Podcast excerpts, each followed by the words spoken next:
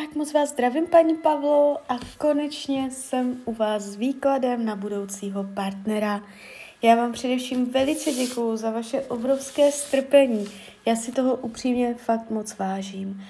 A já už se dívám na vaši fotku, míchám u toho karty a my se spolu podíváme, co nám Tarot poví o vaší energii v partnerské oblasti v letech Nejdřív teda do konce roku 2023 a pod jakou budete energií. 2023 do konce roku partnerské vztahy. Partnerské vztahy 2023. A zraněné srdce, nic moc. A není to dobré. A to znamená, buď tam v tom do konce roku nikdo nebude, a bude vám to i vadit, že vás to bude tak jako bolet, vnitřně zraňovat, že s tím nebudete úplně OK.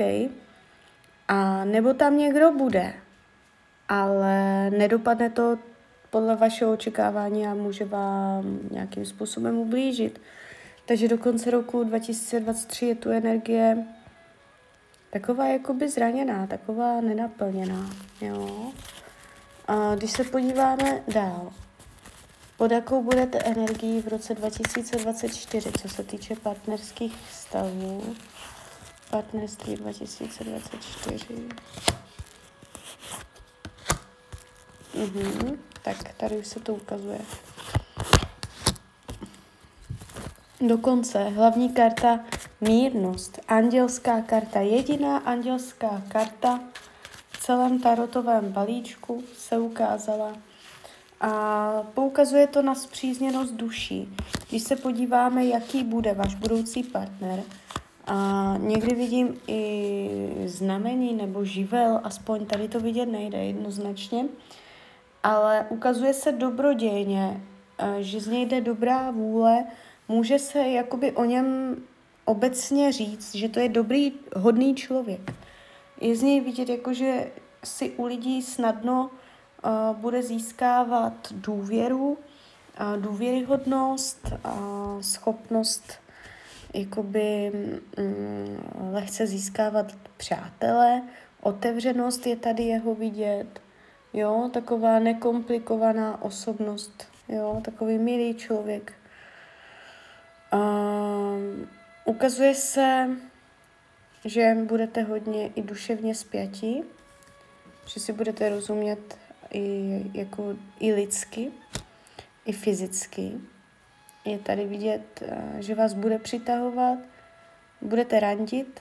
Nebude to tak, že byste se seznámili, ještě se neznáte, jo? Nebude to tak, že byste se seznámili a, a šli do toho vztahu přes nějaké komplikace. Jo? Ono se to ukazuje, že vy se poznáte a půjde to přirozeně, půjde to pohodově, rytmicky, normálně. Jo, že tam nemáte nějaké těžké překážky. Co to má naučit jeho? Uh, finanční nesvoboda. On může mít lpění na penězích a může cítit finanční nesvobodu, ale spíš to bude v jeho hlavě, jak on to bude mít nastavené k penězům a k hospodaření, z nakládání s penězi může být takový upjatý, hodně sevřený, může škrtit, hodně škrtit prachy bude. Ne, že by neměl, to je zase něco jiného, on ty peníze mít bude, ale je tady škrťa, hodně, jo, no. Takže je to i jeho téma v tom stavu, aby si uměl v tomto vyrovnat energetiku. Jo, když se podíváme, jaké téma tady budete mít vy. A vy budete bojovat s nedůvěrou, že pořád jakoby tam budete vnímat, že mm, to není třeba stoprocentní ta důvěra mezi vama.